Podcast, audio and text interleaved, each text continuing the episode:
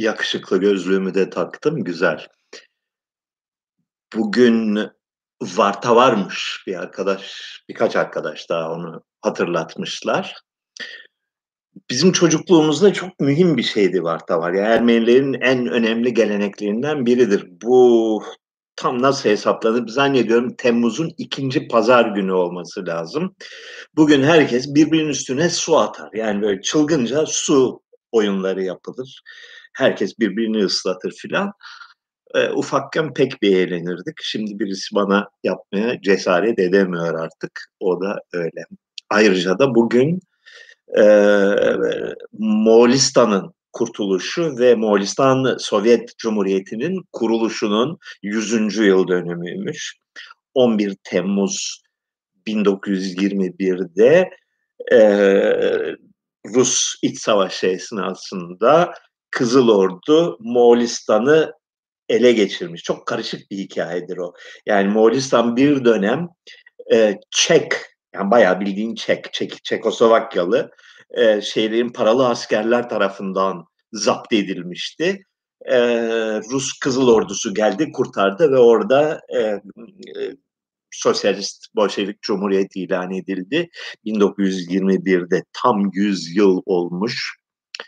Moğolistan doğrusunu isterseniz ilgimi çekiyor. Bir ara oralara bir gitmek lazım. Başka? Demin ona bakıyordum. Srebrenica katliamının, yani Bosna e, Bosna İç Savaşı'nda, Yugoslavya İç Savaşı'nda, Bosna-Sırbistan Savaşı'nda e, korkunç bir katliam hadisesinin yıl dönümü bugün. E,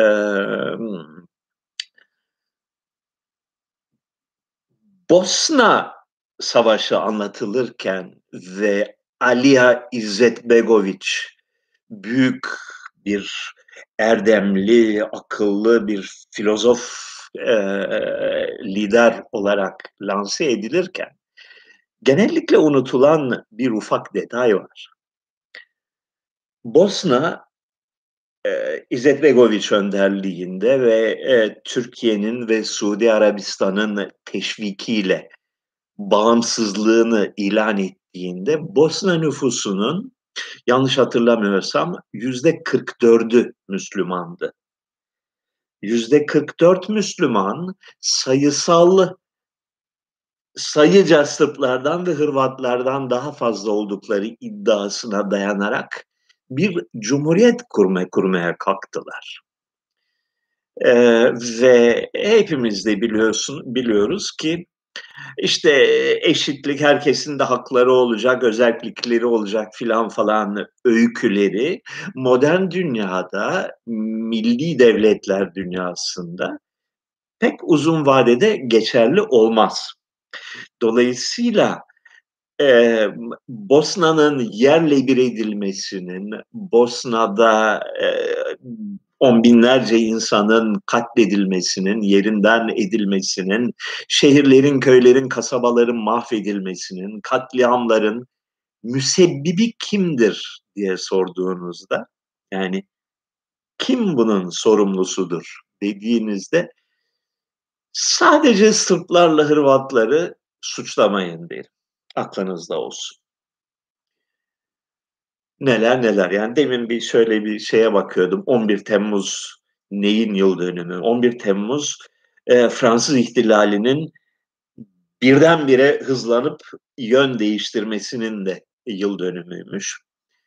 E, bin yedi yüz seksen dokuz'da e, şeyler, memleketin ileri gelenleri bir ekonomik krizle karşı karşıyaydılar. Kralı on altıncı Louis'i mecbur ettiler. Meclisi topla, liberal bir hükümet kur, doğru dürüst bütçe yapacak bir maliye bakanı ata diye zorladılar. Bir böyle bir siyasi ortam gerildi gerildi. Necker adlı kişiyi maliye bakanı atadı on altıncı Louis. Necker İsviçreliydi ve nispeten kraldan bağımsız, böyle Kemal Derviş gibi bir pozisyondaydı. on bir Temmuz'da kral aniden Necker'i görevinden aldı. bu bir meydan okumaydı şeylere, e, reform isteyenlere ve meclise karşı bir meydan okumaydı. Kralın e, sizin dediğiniz değil benim dediğim olacak e, gibisinden bir tavıra girişiydi. Sonucu hiç beklediği gibi olmadı. Paris halkı e, meclisteki meclis gruplarının önderliğinde veya onların kışkırtmasıyla birden ayaklandı. Şehri istila etti. E, kraliyetin simgesi olan Bastil Kalesi'ni, hapishanesini bastılar ve herkesi serbest bıraktılar. Ve o noktadan itibaren Fransa tarihin en çarpıcı, en müthiş E, halk ayaklanmalarından birine sahne oldu. Necker'in görevden alınması da on bir Temmuz bin dokuz yüz seksen dokuz'muş. Kimin umurunda diye sorarsanız, ortaokuldayken, daha doğrusu ortaokul son sınıftayken, yani sekizinci sınıftayken dönem ödevi olarak e, Fransız İhtilali'nin gün be gün şeyini, kronolojisini çıkartmıştım. Böyle yirmi yirmi beş sayfalık daktiloyla yazılmış bir e, şeydi, ödevdi. sekizinci sınıftaydım. Ve orada yani böyle Necker on bir Temmuz'da görevden alındı, on dört Temmuz'da Bastil istila edildi filan diye bayağı bu konulara çalışmıştım. Hiç aklımdan çıkmaz ayrıntıları. E, döm döm. E, Bir yazınızda Abraham Lincoln'ın tarihteki en büyük katliamlardan birine sebep olduğunu yazmışsınız. Neden böyle dediğinizi açar mısınız? Neden sorusunu sorarsanız neden şudur. Tarihte hiçbir şeyin siyah beyaz olmadığını ve tüm vakalara birden fazla bakış açısıyla bakılacağını hatırlatmak için söylemiş olmalıyım bu sözü. Ee, Amerikan İç Savaşı bin sekiz yüz altmış'ta başladı. Tarihin o güne kadarki en kanlı, en korkunç, en, yani felaket bir kan dökümü hadisesidir. Ee, ilk kez, yani modern dönemin ilk böyle, endüstriyel savaşıdır. Yani modern silah teknolojileriyle ve şey siper savaşlarıyla girişilen korkunç kanlı bir savaştır. İnanılmaz sayıda insan ölmüştür. Şimdi bu savaşın teknik olarak sorumlusu kimdir diye sorarsanız Kuzey'dir. Çünkü Güney eyaletleri Kuzey'le artık geçinemeyecekleri kanaatine vararak, vararak bağımsızlık ilan etmişler. Yani şeyden, Amerika Birleşik Devletleri Birliği'nden ayrılmaya karar vermişlerdi. Ve Amerikan Anayasası'nın o tarihteki yapısına göre bu hukuken geçerli bir karardı. Yani özgür bir birliktelik olarak kurulmuştu Amerika Birleşik Devletleri. Güney eyaletleri dediler ki pardon biz anlaşamıyoruz, ayrılıyoruz sizden. Bunun üzerine Kuzey, yani Lincoln savaş ilan etti. Güney'in ayrılma sebeplerinin başlıcası, birincisi bin sekiz yüz altmış yılında Lincoln'ın seçilmesiydi. Çünkü Lincoln bir radikaldi ve Güney eyaletleri Lincoln'ın yönetiminde kendi baş, e, çok siyasi güçlerini kaybedeceklerini, başlarına çok şey geleceklerini hissettikleri için bağımsızlık ilan ettiler. Bunun üzerine Kuzey savaş ilan etti. Bu anlamda bakarsan dar anlam. Yani Lincoln haklı mıydı, haksız mıydı tartışmıyoruz burada. İyi bir insan mıydı, kötü bir insan mıydı da tartışmıyoruz. Teknik olarak hatırlamıyorum şu anda kaç kişi öldü ama felaket bir miktar insan öldü Amerikan İç Savaşı'nda. Bu savaşı başlatan kişi Abraham Lincoln'dır.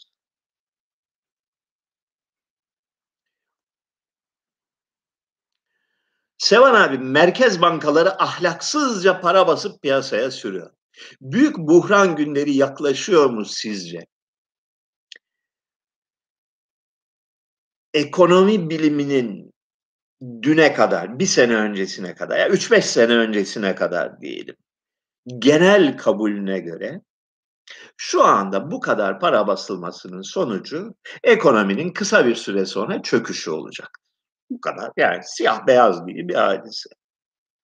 Fakat ve fakat şaşılacak bir şekilde bin dokuz yüz yirmide para basmaya basmaları başlamalarından birkaç ay önce iki bin on dokuzdan itibaren yeni ekonomi teorileri, yeni maliye teorileri şaşılacak bir şekilde böyle yayılmaya ve tartışılmaya başlandı. Ve özetle dediler ki bugüne kadar bildiğimiz her şey yanlışmış. Parayı sınırsız olarak basarız. Hiç de kötü bir sonucu olmaz. Yeter ki, yeter ki faizler düşük kalsın. Şimdi bu faizler illaki siyasi kararla düşük tutulmalıdır diyen başka bir siyasi önder de hatırlıyorum ben bir yerlerde.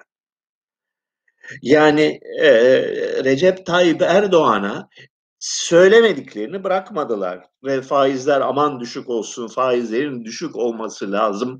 Çünkü halk için, küçük insanlar için, borçlular için, ee, kıt gelirliler için faizlerin düşük olması önemlidir. Para babaları için, para babaları ister faizlerin yüksek olmasını. Recep Tayyip Erdoğan yıllardan beri bu teoriyi ileri sürüyordu ve hakikaten yani edilmedi, küfür kalmadı kendisine bu kadar gerizekalı herif diye. Aklı mıdır, haksız mıdır bilmiyorum. O kadar incesine aklım ermez. Yani her iki tarafında bir takım argümanları var. Faizler yükseltilmelidir diyenlerin bayağı inandırıcı gözüken e, argümanları var.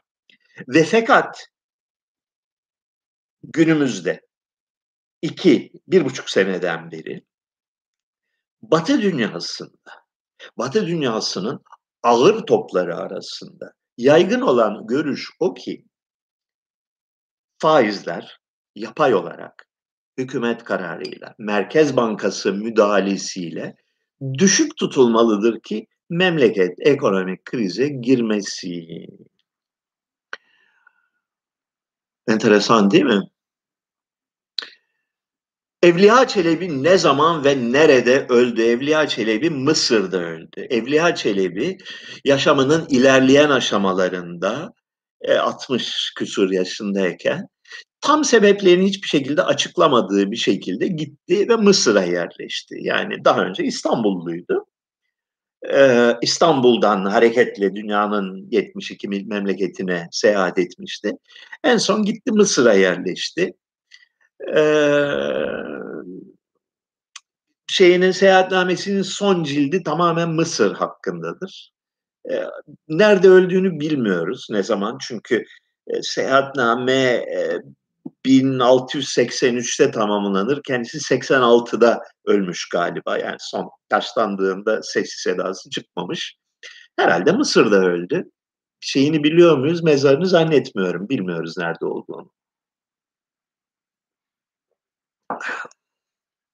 Sevan Hocam, bir ilim belediye başkanısınız ve ben yanınıza gelip ilimizin bornoz giyen horoz ve sarımsak heykeline ihtiyacı var diyorum.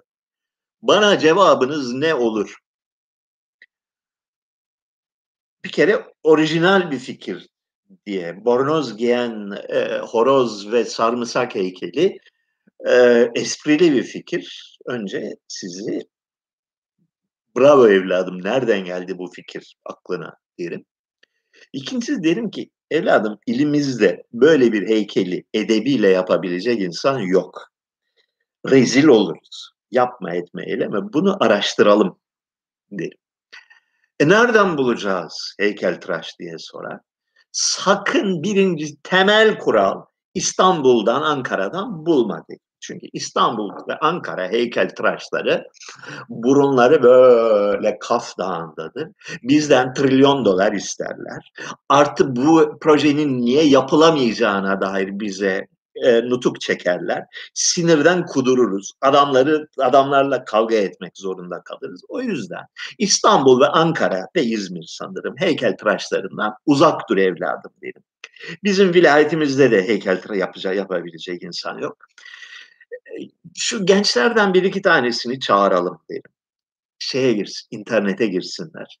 Dünyada böyle bir heykeli güzel yapabilecek ve ucuza yapabilecek kaliteli heykeltıraş nerede varmış?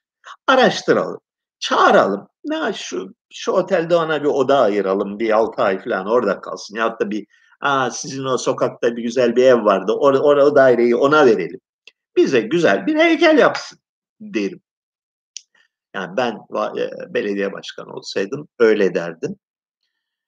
E, Türkiye'de heykeltıraş olmamasının sebebi yani çok çok da karmaşık bir şey değil. Eğitimi yok. Yani heykeltıraşlık böyle doğuştan gelen bir şey değil ki. Eğitimle olan bir şey. Eğitim böyle, bak, böyle eşek gibi çalışacaksın. Yıllarca çalışacaksın. Öğreneceksin. Malzeme öğreneceksin. Ee, sanat öğreneceksin vesaire vesaire. Bunun eğitimini veren İstanbul'da ve Ankara'da bir iki tane okul var. Sonuçları maalesef çok çok çok acıklı. Çünkü e, heykel yapmayı öğretmiyorlar. Teori öğretiyorlar ve burun büyütme tekniklerini öğretiyorlar. Allah insanı entel sayılan Türk heykeltıraşlarından korusun. Bu kadar.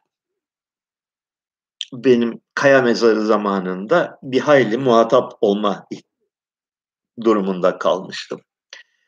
Ee, Mehmet Aksoy vardır, bilirsiniz, Türkiye'nin en en en heykeltıraşıdır.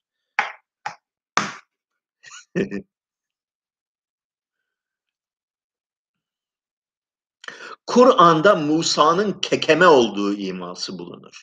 Bu iddianın Tevrat'ta bir yeri var mıdır? Neye dayanarak Musa'nın kekemeliği mevzusu ortaya çıkmıştır? Arkadaşım, bana soracağına Tevrat'ı açıp okusana. E, Kitab-ı Mukaddes ya da Kutsal Kitap adıyla internette çok ayrıntılı olarak var. Mükemmel indekslemesi var. Musa diye gir, bak, bulursun. Yani zor bir şey değil ki bu. Yani şu anda tam hatırlayamadım referansını da, evet öyle bir şey var. Yani şeyde e, Tevrat'ta da e, Mısır'dan Çıkış kitabında yanlış hatırlamıyorsam Ee, Musa'nın bir konuşma özürlü olduğuna değinilir. Ama şimdi yanlış bir şey söylemeyeyim. Aklımda kalan budur.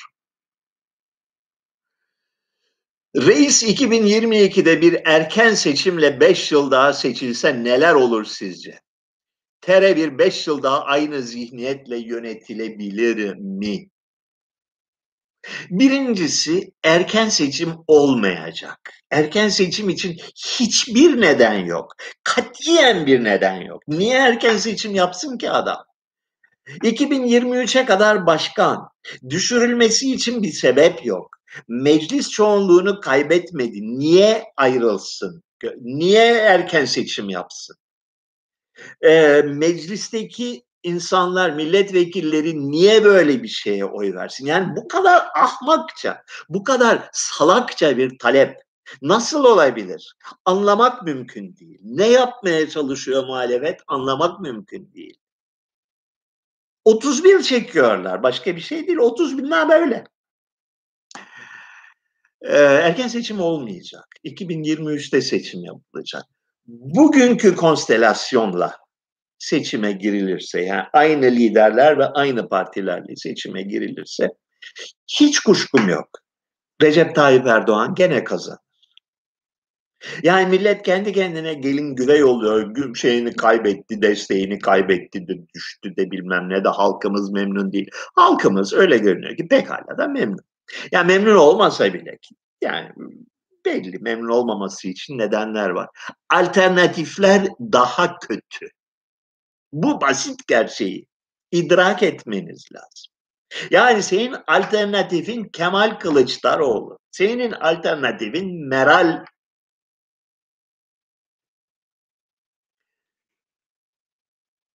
Niye oy versinler ki buna?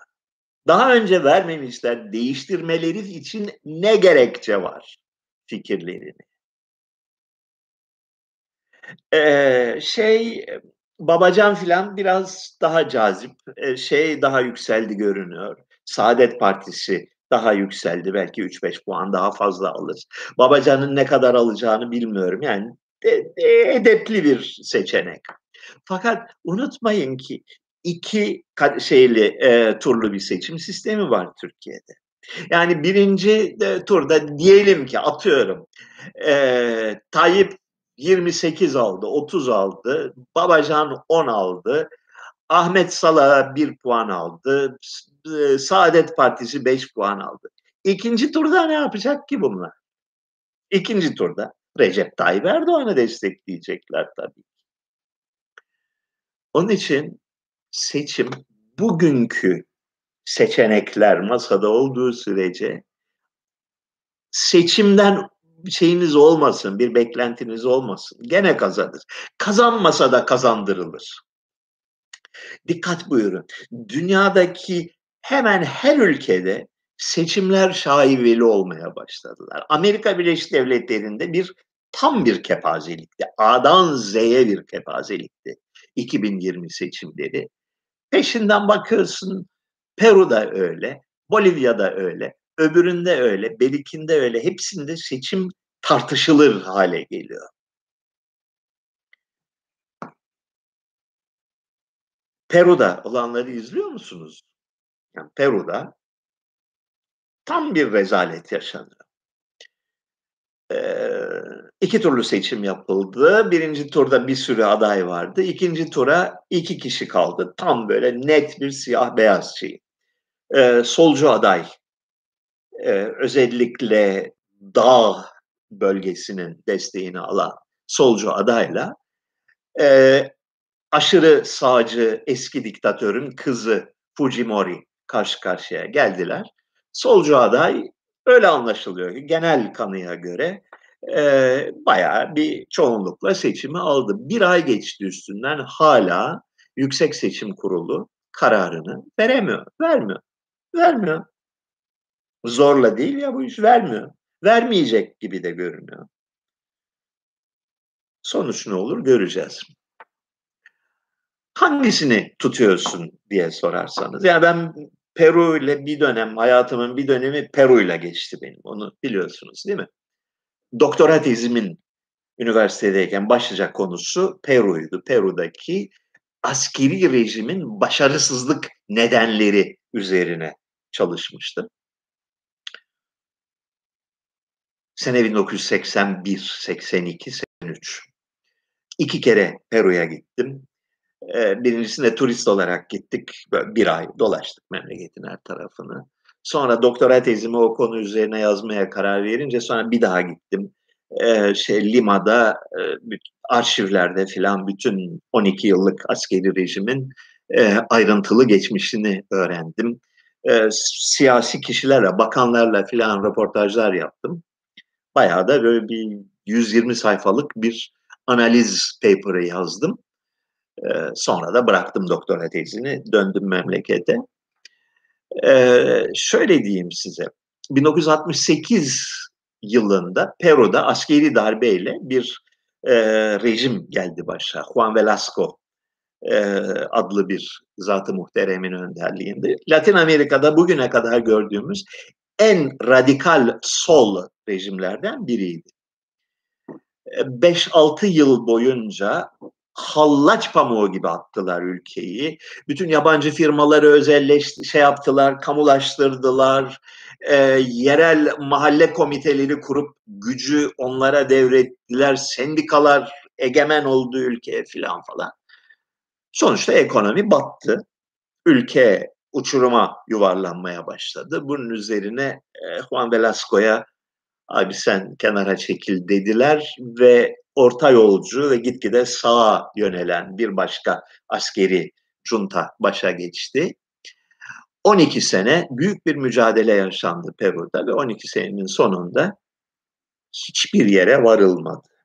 on iki sene önce devirdikleri adam on iki on beş sene önceki oy oranının aynısıyla bin dokuz yüz seksende yeniden seçildi. Eski hamam, eski tas oldu. Onun için ne solcudan fazla bir beklentiniz olsun.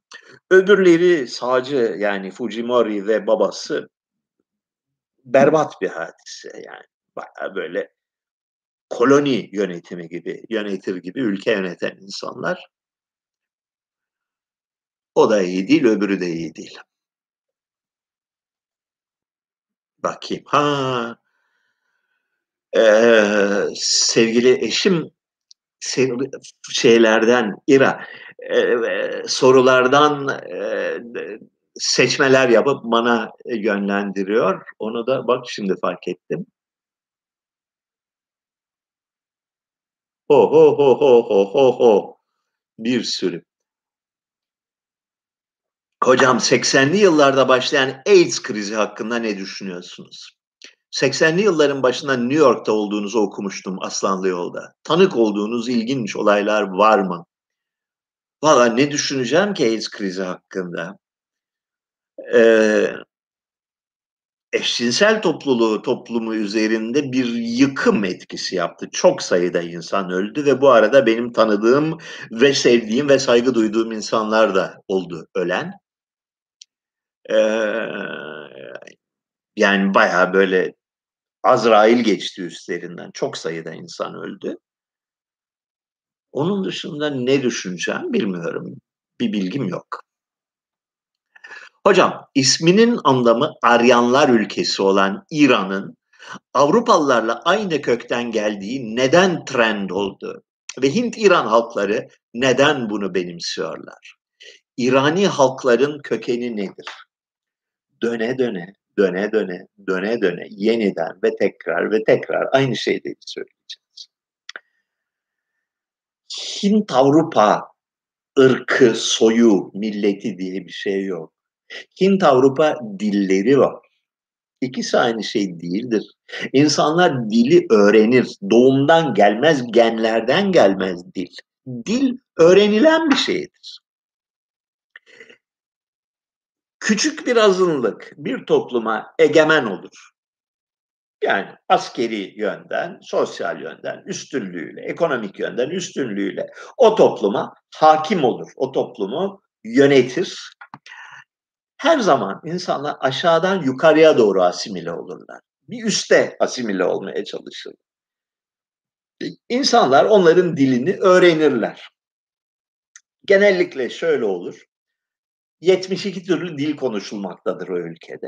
Bunlar böyle aşiret dilleri, bölgesel diller, ıvır zıvır dilleridir.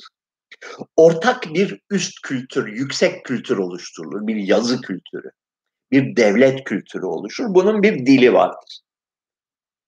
Latince, Farsça, İngilizce gibi bir emperyal bir dil hakim olur. İnsanlar, hırslı olan insanlar, eğitimli insanlar, yönetmeye talip olan insanlar, elitler bu dili öğrenirler. Şey olarak, baba dili olarak, ana dili değil baba dili olarak. Bir süre sonra herkes ya da toplumda biraz olsun mobiliteye sahip olan, yani şehre gidip gelme imkanı olan insanların hepsi bu dili öğrenir. Bir süre sonra bu dil egemen dil haline gelir. İranlılar ile kara esmer Hintliler ve sarı kafalı İskandinavlar, hayır, yani biyolojik olarak akraba değiller, hiçbir zaman olmadılar. Fakat dilleri çok bariz bir şekilde ortak bir kökten geliyor.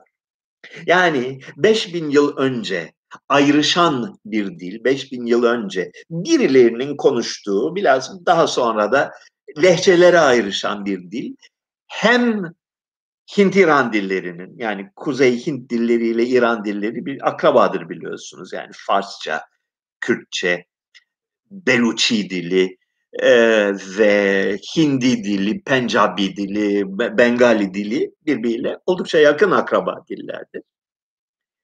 Bunların daha uzak akrabaları işte bildiğin İsveççe, Almanca, Latince, Yunanca, Ermenice, e, İrlanda dili vesaire. Ortak kökten gelen diller bunlar. Ortak kökten gelen e, şeyler değil, e, halklar değil. Atatürk'ün kafatası ölçtürme merakı konusundaki görüşleriniz nelerdir demiş bir arkadaş. Dur ya, ağır konu sorular geliyor. Biraz şöyle bir şeyler yapalım.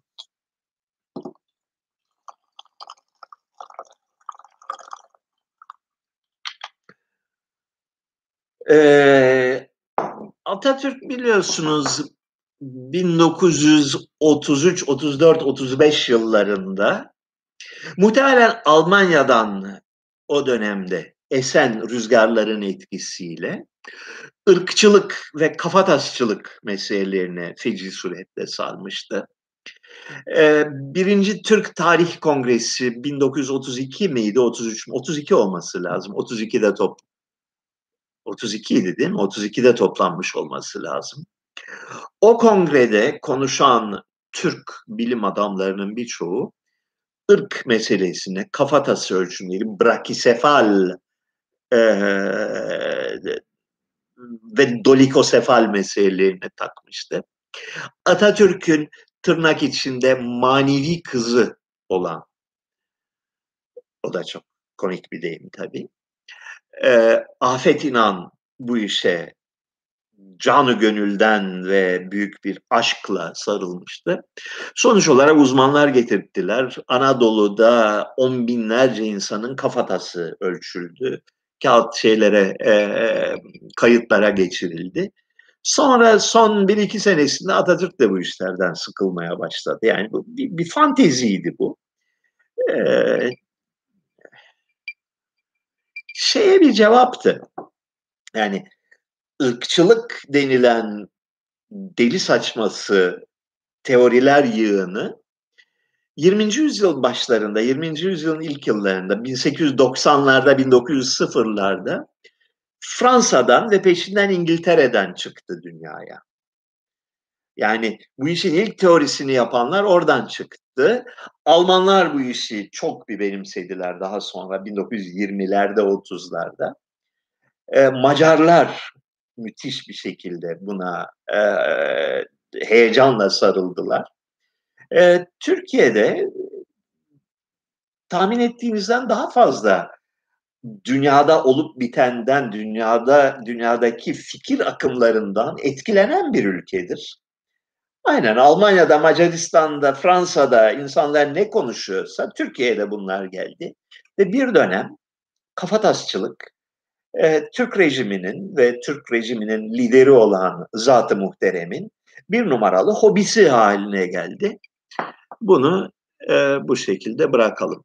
Sevan Bey, Osmanlı lügatı önerebilir misiniz? Ben Osmanlıca bir şey bakmak gerekirse, kolay ve hızlı bir şekilde bakmak gerekirse hemen şeye bakıyorum. Ahmet Vefik Paşa'nın e, Lehçe-i Osmanisi'ne bakıyorum. O yeni yazıyla da e, yayınlanmıştır. Daha ciddi bir araştırma gerekirse, yani derinlemesine tanı anlamak gerekirse bir konuyu, Meninski sözlüğüne bakıyorum. Meninski sözlüğü bir bir başyapıttır. Büyük bir başyapıttır. Olağanüstü bir eserdir. bin altı yüz seksen tarihinde basılmıştır. Osmanlıca Latincedir. Yani hem eski yazı Osmanlıcayı anlamanız lazım, hem az da olsa Latince bilmeniz lazım. Bilmiyorsanız da sorry, yani yapacak bir şey yok. Fakat e, bugüne dek Türkçe hakkında, Osmanlıca hakkında yapılmış olan en olağanüstü, en kusursuz, en zeka ve kültür eseri olan iyi bir sözlük o kadar değerli bir şeydir ki, o kadar her sözlüğün kişiliği vardır, her sözlüğün bir stili vardır, her sözlüğün e, huyları vardır. Şeyi kısa zamanda fark edersin. Yani birkaç maddeye baktıktan sonra bunu yazan adam nasıl bir adam? Adam, kadın yok çünkü. Ee, nasıl bir adam diye. Çok net bir yani kişilik çıkar ortaya. Yani roman kadar heyecanlı bir şeydir sözlük. Meninski'nin sözlüğünde şeyi görüyoruz. Muazzam bir dil hassasiyeti, tanımlar konusunda. Ee, bir kelimenin gizli saklı sırları, her kelimenin sırları vardır. Hiç aklına gelmeyen ikincil anlamları vardır. Ee, özel deyimleri vardır. Nüansları vardır. Bunlara hassasiyet konusunda Meninski'ye yaklaşan kimse tanımıyorum. Artı eksiksizlik konusunda da çok dehşetli bir e, adam. Meninski Fransız bir adam. E, gitmiş Polonya'da yaşamının büyük bir kısmını geçirmiş. Polonya'da hatta soyluluk unvanı filan almış. Sonra Avusturya Macaristan, Avusturya'nın pardon Avusturya Macaristan yoktu o tarihte. Avusturya'nın e, İstanbul Büyükelçiliğine görevle gelmiş. Ve burada Türkiye'de yirmi otuz sene kalıp e, Türkçeyi, Osmanlıcayı, Arapçayı kusursuz öğrenip eee Avusturya Devleti için bir sözlük hazırlamış. Osmanlı yazı dilinin, Osmanlı resmi dilinin sözlüğü. E, belli ki muazzam bir hayranlığı var. Yani dilin şehvetine sahip olan bir insan. En iyi sözlük odur. Bunun Türkçe çevirisi yok. Başka bir dile de çevirisi yok. Yani Türkçe ve İngilizce biliyorsanız şansınıza küsün. E, Latince gerekiyor. E, çok güzel bir sözlük.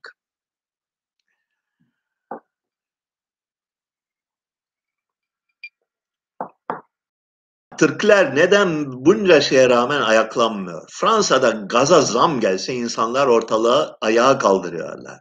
Sizce tweet atarak bir şeyleri değiştirebilecekler mi sanıyorlar? Hocam, insanlar aptal değil.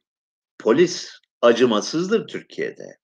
Mahkeme, yargı gaddardır Türkiye'de.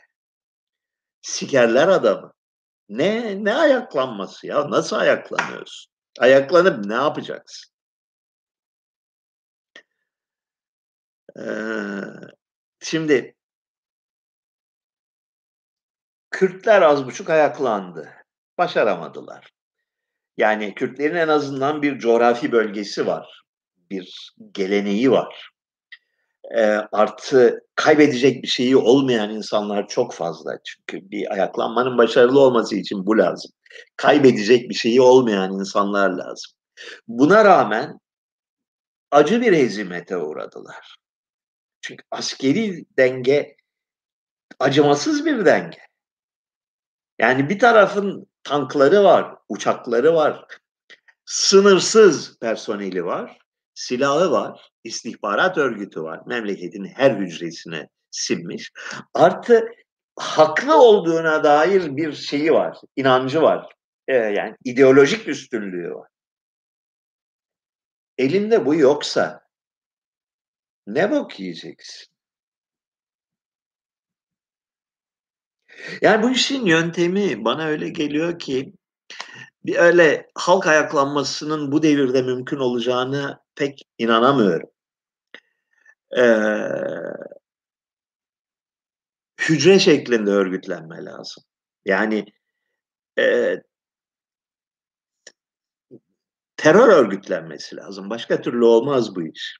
Yani büyük gizlilikle e, profesyonel, iyi eğitimli az sayıda insanın yapabileceği şeyler var dünyada.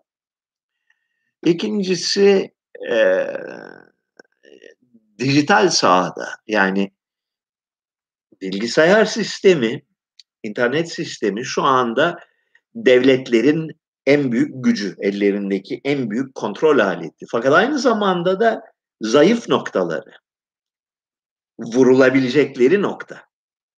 Bunu da aklınızdan çıkarmayın. İhtilal yapmak istiyorsanız hak etmeyi öğrenin. Hak etmek değil, hak etmek. A-E. Yani bilgisayar işi. Sevan Hocam, Rumlarda erkek ve kadın isimleri kahir ekseriyetle Hristiyan Aziz isimleri iken neden Ermenilerde isimler ağırlıklı olarak Hristiyanlık öncesi pagan isimleridir diye sormuş Dimitri. Bu derin ve kapsamlı bir soru, büyük bir soru. Ee, şimdi tıpkı geleneksel Katolik toplumlarında olduğu gibi Rum toplumunda da bir kişinin doğum günü değildir önemli olan, aziz günü, isim günüdür. Yani adın Dimitri ise yılda bir kutladığın şey doğum günün değildir, Aziz Dimitri günüdür. Ee, Aziz Nikolas günüdür, Aziz bilmem ne günüdür, Aziz Konstantin günüdür. Aziz günü, her azizin bir günü vardır yılda ve o gün arkadaşlar, eşler, dostlar, akrabalar bir araya gelip hep beraber eğlenirler ve kutlama yaparlar, adını kutlarlar. Dolayısıyla Rumların ezici çoğunluğunun, ezici derken yüzde doksan sekiz gibi bir kısmının e, isimleri aziz isimleridir. Çünkü öbür türlü kutlayabileceğim bir şey olmuyor. Küçük bir azınlık Yunanlarda, e, özellikle çok e, entelektüel elit kesimde antik Yunan isimleri, işte efendim Ksenofon, Periklis, e, Plutarhos vesaire gibi antik Yunan isimleri de geçerlidir. Fakat bu çok küçük bir azınlıktır. Geri kalanı e, Hristiyan isimleri taşır.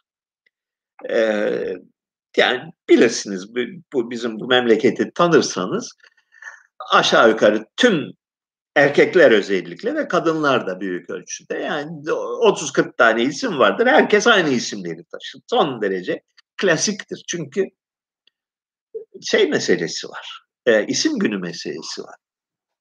Ermenilerde öyle değil. Ermenilerde şu dikkatimi çekmişti. Yani bu kişi adlarına çalışırken bu bayağı bana bana çarpıcı geldi.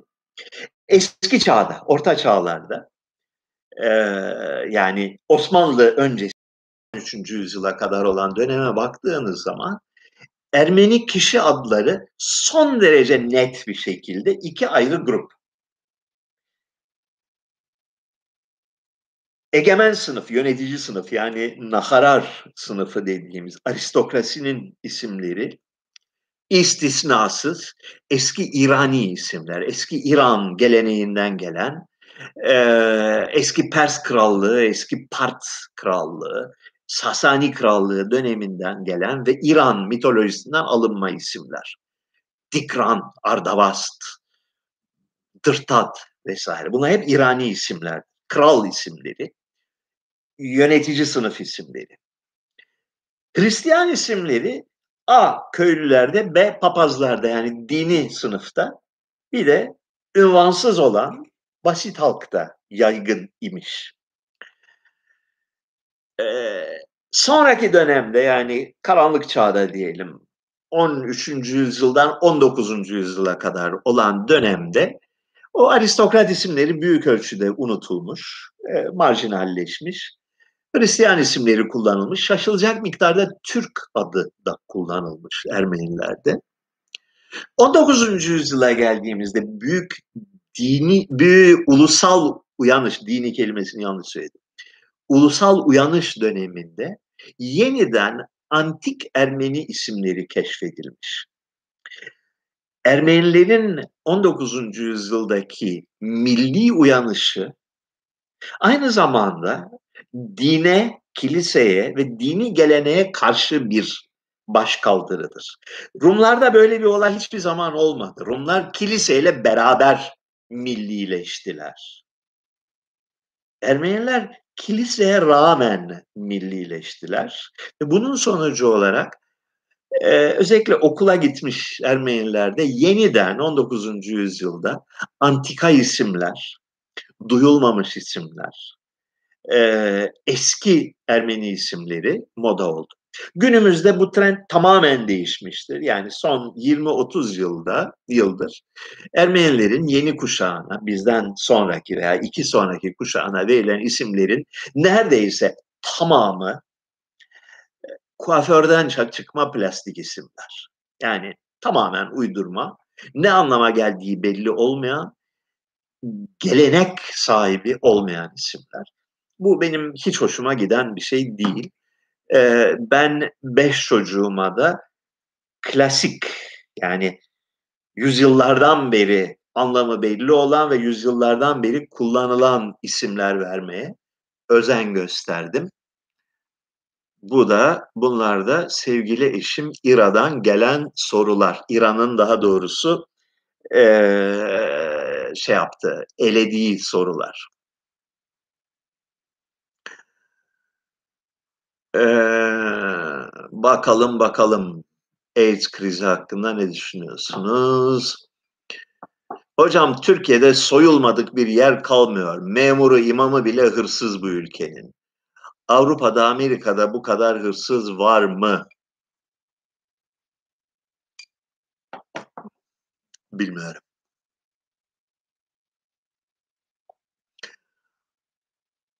Türkiye'ye döndüğünüzde toprağa öpecek misiniz? Bir keresinde yapmıştım o işi. Hatta iki kere yaptım. Bir kere bin dokuz yüz doksan yılında, daha Sovyetler Birliği dağılmadan, Kasım-Aralık aylarında bir Gürcistan, Ermenistan, Azerbaycan gezisi yapmıştım. Bir buçuk aydan daha uzun bir süre bu üç cumhuriyeti dolaştım. Soğuk, her şey çökmüş, elektrik yok, imkanlar kısıtlı, Sovyetler Birliği dağılma aşamasında, yeni bir şey gelmeyince ay, ay, acılar çektim. Ondan sonra döndüm, yani karayoluyla Batum'dan geldim, doğru Trabzon'a gittim. Aç kalmıştım şeyde, yani Gürcistan'da, Ermenistan'da, Azerbaycan'da bin dokuz yüz doksan senesinde feci surette aç kalmıştım. Yani yiyecek bir şey bulamıyorsun. Her şehirde bir tane, iki tane devlet restoranı var. Ya remontta, tamirde, kapalı. Ya bulamıyorsun, nerede olduğu belli değil. Gitsen servis etmiyorlar. Mantığı nedir anlaşılmıyor. Acayip bir şeydi. Döndük, Trabzon meydanına geldim. Trabzon meydan, o Taksim meydanıdır da oranın adı. Yan yana yirmi tane şey, e, yemekçi dükkanı. Gece olmuş. Hepsi ışıl ışıl böyle farlar, ışıklar içinde. Kimi böyle dev bir tepside hamsi kızartıyor, köfteler, lahmacunlar, şunlar, aman Allah'ım cennete geldim ben duygusuna kapılmıştım. Ve orada bir arkadaş da vardı yanımda, resmen böyle yere eğilip yeri öptük. Böyle güzel bir yere geldik diye. O bir. İkincisi iki bin on iki senesinde İran'da bisikletle üç hafta mıydı neydi? E, turladıktan sonra e, döndüm, Doğu Beyazıt'a geldim. Şeyden, Tebriz'den, Mako, Doğu Beyazıt'a geldim. Yok, Doğu, Doğu Beyazıt, Doğu Beyazıt değil mi? Evet, evet Doğu Beyazıt. Ve orada işte akşam külüstür, boktan bir pansiyon buldum. Doğu Beyazıt, kötü bir yer orası yani. Hoş değil aslında. İran'dan daha geri bir yer e, orası. Fakat Migros'a girdim. Migros'taki ürün bolluğu böyle. Kapitalizm. Orada da çok e, etkilenmiştim. Orada yeri öpmedim de böyle Migros'un raflarını okşadım. Bu ne büyük nimet kapitalizm diye. Normalde öyle düşünmem. Kapitalizmin büyük bir nimet olduğunu düşünmüyorum. Migros'un ya raflarında hepsi birbirine aynı olan yedi ayrı marka ürün bulunması bana heyecan verici gelmiyor. Ama İran'da bir ay geçirdikten sonra gelip, gelip bunu gördüğün zaman da yani doğrusu şapka çıkarıyorsun. Bu da bir gerçek. T C devleti kendi halkına yeryüzündeki emsallerinden daha mı gaddar ve kahhardır? Öyleyse neden öyledir? Bir kültür meselesi midir? Yoksa gaddarlığı gizlemekte daha mı beceriksizler? Of.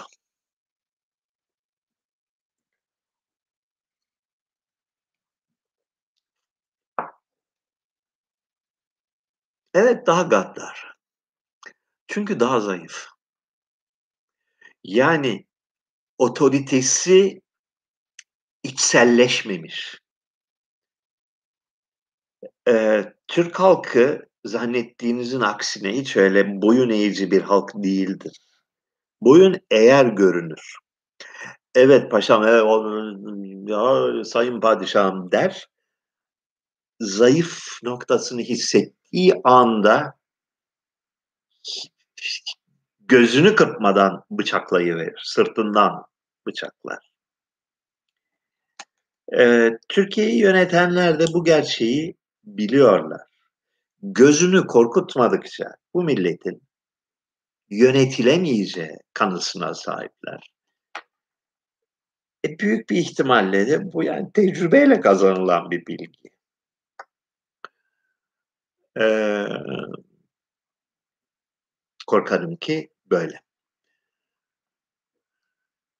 Bugünkü rejim Türkiye Cumhuriyeti standartlarına göre daha mı gaddar sorusunun veya Türkiye'de hukuk özellikle devlet iktidarını ilgilendiren sahalardaki hukuk geçmiş yüz yıla oranla bugün daha mı kötü sorusunun cevabını ben e, gönül rahatlığıyla verebiliyorum. Hayır değil. Yani evet yani e, Selahattin Demirtaş'ın, Osman Kavala'nın, düne kadar Ahmet Altan'ın gaddarca, anlamsızca, alçakça esir edilmesi tabii ki tüyler ürpertici bir şeydir. Tabii ki hepimiz bundan dolayı yani keşke bunun müsebbipleri de daha beterine e, maruz kalsınlar diyoruz. Ben şahsen diyorum. Sizin de dediğinizden eminim. Ve fakat bugünkü durumu bin dokuz yüz doksan üç ile kıyasladığın zaman yani Türkiye'nin doğusunda binden fazla köy yakıldı, boşaltıldı, yıkıldı. İnsanları siktirin gidin diye boşaltıldı. Binden fazla köy. Ee, yüzlerce insan devlet tarafından organize edilmiş çeteler tarafından suikaste uğratıldı. Öldürüldü, cesedi sağa sola çöplüğe atıldı. Ya bunlar yaşandı doksan üç senesinde Türkiye'de. bin dokuz yüz seksen seksen üç döneminde Türkiye'de alçaklığın hakimiyeti yaşandı. Türkiye'de genç olan herkes, neredeyse herkes bir kere tutuklandı, dayak yedi. Ahmak ve seviyesiz bir askeri diktatörlük ülkeyi üç sene boyunca inim inim inletti bin dokuz yüz seksenlerde ve keza bin dokuz yüz yetmiş birlerde aynı yetmiş birde yetmiş bir yetmiş üç döneminde aynı şeyler yaşandı. yetmiş bir yetmiş üç döneminde daha da beteri Türkiye'de aydın olan, kültürlü olan, Türkiye'nin kültür elitine mensup olan hemen hemen herkes tutuklandı ve işkence gördü cezaevi. bin dokuz yüz altmış altmış beş döneminde inanılmaz derecede kibirli ve alçak bir askeri junta ülkeyi yönetti. Terör estirdiler. Terör estirdiler. Başbakanları, bakanları astılar. Yalnız asmakla kalmadılar. Binlerce ve binlerce insanı hapsettiler. Zorbalığı bir gösteri haline getirdiler. bin dokuz yüz ellilerin başında da böyleydi. bin dokuz yüz kırklarda da böyleydi. bin dokuz yüz otuz altıda memleketin en düzgün ve en saf ve en naif şairi yirmi sekiz yıl hapse mahkum edildi devlet başkanının emriyle. yirmi sekiz yıl hapse mahkum edildi Nazım Hikmet. Atatürk'e gereken saygıyı göstermediği için. Atatürk'ün önünde dansözlük yapmayı reddettiği için oldu. Başka hiçbir nedeni yoktu. Ondan önce bakıyorsun İttihat Terakki rejimi, ondan önce bakıyorsun e, Abdülhamit rejimi. Aynı bokun soyu hepsi de. Çünkü başka türlü bu ülkeyi yönetemeyeceklerini biliyorlar. Yönetilemiyor. Çünkü fazla büyük. Bölünmesi lazım.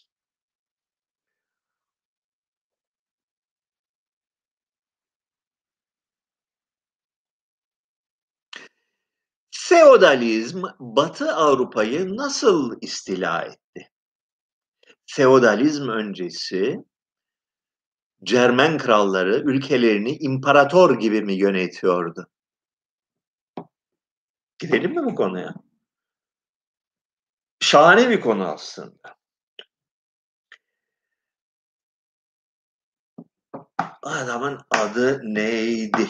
Adamın adı neydi?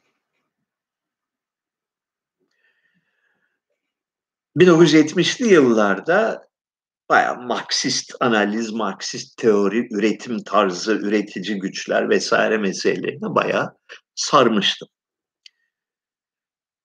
Sonra ya kitabın adını hatırlamayınca bir saniye bekleyin, ben size onu bulayım.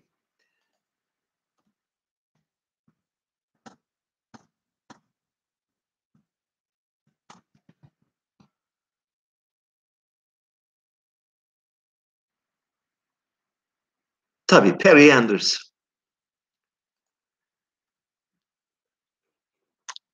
seksen acaba yetmiş dokuzda mıydı? Perry Anderson'ın kitaplarını okudum. Feodalizmden mutlakiyetçi devlete geçişler diye. Nasıl böyle gözümden perdeler düşmüştür, ben size anlatamam. Feodalizmin ne anlama geldiği konusunda beni uyandıran, e, tarihe Marksizmin kalıpları dışında gerçekçi bir bakış açısıyla bakmamı sağlayan e, kitaplar Perry Anderson'ın kitaplarıdır. Bir Lineages of the Absolutist State, bir tane daha var. İki kitaptı onlar. Çok uyarıcı kitaplardı. E, feodalizm Batı Avrupa'da nasıl gelişti? Cevabı basittir aslında. Roma İmparatorluğu çöktü. Batı Avrupa'nın devleti Roma İmparatorluğu'ydu. Roma bir ortak medeniyetin, ortak hukuk sisteminin, bir başvuru sisteminin, devletin temel işlevi başvurudur. Yani birisi senin yan köydeki adam sana tecavüz eder ve omuz atarsa bir üstüne gidersin, en üstüne gidersin, mahkemeye gidersin, merkeze başvurursun. Roma devleti çöktü. Halk hareketleri sonucunda, göçler sonucunda ve bunun sonucunda tonlarca, milyonlarca beylik türedi Avrupa'da. Bunlar bildiğim palavradan beyliklerdi. Yani Anadolu beyliklerinden çok büyük farkları yoktu. Egemenlik sahaları çok dar alanla sınırlı. Kimi daha güçlü, kimi daha zayıf. Ee, hiçbir zaman yüksek bir meşruiyet seviyesine sahip olmayan, yani teorik bir bazı olmayan, ben güçlüyüm ağam, ben buranın ağasıyım diyor. Bunun bir kutsallığı, bunun bir e, yüksek entelektüelle justifikasyonu yok. E, Bir noktayı akıldan çıkarmayan, özellikle İtalya'da fakat aynı zamanda Almanya'nın çoğu yerinde, şehirler hiçbir zaman feodal beylerin egemenliğine girmediler. Şehirler bağımsız devlet olarak, cumhuriyet olarak varlıklarını sürdürdüler. Bu e, İtalya'nın ve Almanya'nın şehir devletlerinin çoğu ya demokrasidir ya oligarşidir. Yani belli on tane, yirmi tane, yüz tane ailenin yönettiği, meclisle yönettiği bağımsız birimlerdir. Kırsal alanda feodal beyler beyler hakim oldular. Bu beylerin feodal beylere dönüşmesi ne zaman oldu? Nispeten daha geç bir tarihte. Kısmen dokuzuncu yüzyılda fakat daha ziyade on birinci yüzyılda gerçekleşti. on birinci yüzyılda baktılar ki yani medeniyet biraz daha fazla üst düzey bir örgütlenmeyi gerektiriyor. Krallar, krallara saygı göstermek lazım. Çünkü bir başvuru merciği olması lazım. İki feodal bey, komşu köy kavga ettiğinde birinin onları ayırması lazım. Bir üst düzey lazım. Dolayısıyla bu beyler, bu yerel beyler bir üste, üstteki birine sadakat yemini etme. Yani e, kendi rızalarıyla iktidarlarının çapını e, kısıtlama ihtiyacını duydular ki klasik dönem Batı Avrupa feodalizmi böyle ortaya çıktı.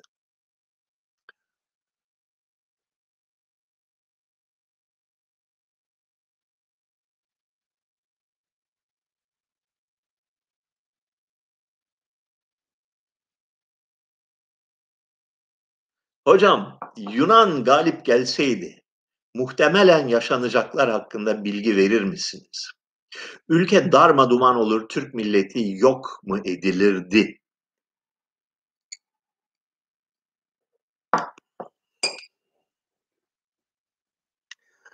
Yunan bin dokuz yüz on iki'de galip geldi. Makedonya'da ve Trakya'da. Trakya'da değil pardon, Makedonya'da galip geldi. Ee, Yunanistan'ın kuzey bölgesini oluşturan büyük bir kıtayı askeri güçle ele geçirdiler. Ee, ele geçirdikleri tarihte bu kıtanın, yani Makedonya'nın nüfusunun yüzde otuz beş ila kırk'ı Türktü.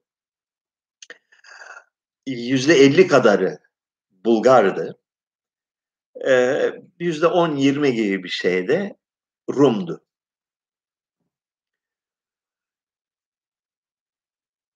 bin dokuz yüz yirmi dört itibarıyla o bölgede bir tane Türk ve Müslüman kalmadı. Hepsi sınır dışı edildiler. bin dokuz yüz kırk beş itibariyle de, bin dokuz yüz kırk dokuz itibariyle de o bölgede Bulgarlık iddia edenler ve Bulgarlık e, Bulgarca konuşanlar analarından doğduğuna pişman edildiler ve bir kısmı çıktı gitti, göçtü Bulgaristan'a veya e, Kuzey Makedonya'ya. Diğer kısmı da aman aman aman deyip biz aslında öz be öz Rumuz, hiç yani ne münasebet Bulgarlık deyip Rumluğa asimile oldular. Ee, şimdi Yunan'ın bütün Batı Anadolu'yu ele geçirmek diye bir hayal, bazılarında vardı öyle bir hayal. Fakat uluslararası platformda, yani Birinci Dünya Savaşı'nın galipleri arasında böyle bir eğilim, böyle bir seçenek, böyle bir ihtimal yoktu. Yunanlara İzmir ve Ayvalık verildi. Yunanların oradan çıkıp Bursa'ya, ta Sakarya'ya kadar yürümeleri bir e, stratejik bir hamledir. Ankara yönetimini yenmek ve antlaşmaya, Sevr Antlaşması'na razı etmek için İngilizler tarafından öne sürüldüler. Yoksa Bursa'nın Yunanlara verilmesi gibi bir konu hiçbir zaman gündeme gelmedi. Hiç gelmedi. Yunan milliyetçileri arasında vardı bu hayali kuranlar. Ama ipler İngilizlerin elindeydi ve İngilizlerin böyle bir böyle bir projesi yoktu. Yani fikir İzmir'i ve Ayvalık'ı, bu iki yeri Yunanistan'a vermekti. Bir de Doğu Trakya'yı, yani bugünkü Türkiye'nin Avrupa'daki parçasının e, Yunanistan'a verilmesi söz konusuydu. İstanbul'u ısrarla istiyorlardı. İstanbul'un Yunanlara verilemeyeceği belli bir şeydi aslına bakarsan. Orta yol bulunurdu. Kısmen Yunan-Türk ortak yönetimi olurdu. İngilizlerin yönetimi altında Hong Kong gibi bir şey kurulurdu. Bunlar mümkündü. Fakat Trakya'nın ve İzmir ve Ayvalık'ın Yunanlara verilmesi söz konusuydu. Ne olurdu? Ben size söyleyeyim. Bu iki bölgede bir tane Türk kalmazdı. Türkleri kışkışlarlardı. Ee, İzmir limanını kaybeden Batı Anadolu ekonomik açıdan çökerdi, biterdi. Yani İzmir'dir çünkü Ege bölgesinin kalbi, ruhu, her şeyi. İyi olmazdı. Onu söyleyeyim size. Trakya'da çok tuhaf bir durum ortaya çıkardı. Çünkü şöyle bir gerçek var. Çok tuhaf bir gerçek var. Batı Trakya, yani bugün Yunanistan'a ait olan bölge yüzde doksan küsur oranında Türktür. O zaman da Türktü. Halen de büyük ölçüde Türk. Doğu Trakya, yani Türkiye'de kalan kısımda ise Türkler yüzde elli altmış civarındaydı. Ve oradan, yani sonuç ne olurdu? Kestirmek çok zor. Yani çok zor. Şeyi unutmayın. Yani İzmir'in Yunanlara verilmesi gerekçesi, yani e, gösterilen sebep basit bir sebeptir. Bütün Ege bölgesinden ve Marmara bölgesinden İttihat ve Terakki rejimi Rum nüfusu sürmüştü. Yani e, tehcir etmişti. Devasa bir mülteci sorunu vardı. Yani yüz binlerce insan mülteci olmuştu. İzmir'e sığınmıştı. Bir kısmı adalara sığınmıştı. İzmir nüfusunun yüzde elliden fazlası Türktü gerçi. Fakat İzmir'i Yunanlara verelim dedikleri zaman düşünce şuydu. Yani oradan Türkleri boşalt. Türklerin Bursa'dan, Manisa'dan, Balıkesir'den, Aydın'dan, Denizli'den boşalttığı Rumları oraya yerleştir. Çünkü onlara bir e, şey lazım, bir sığınak lazım.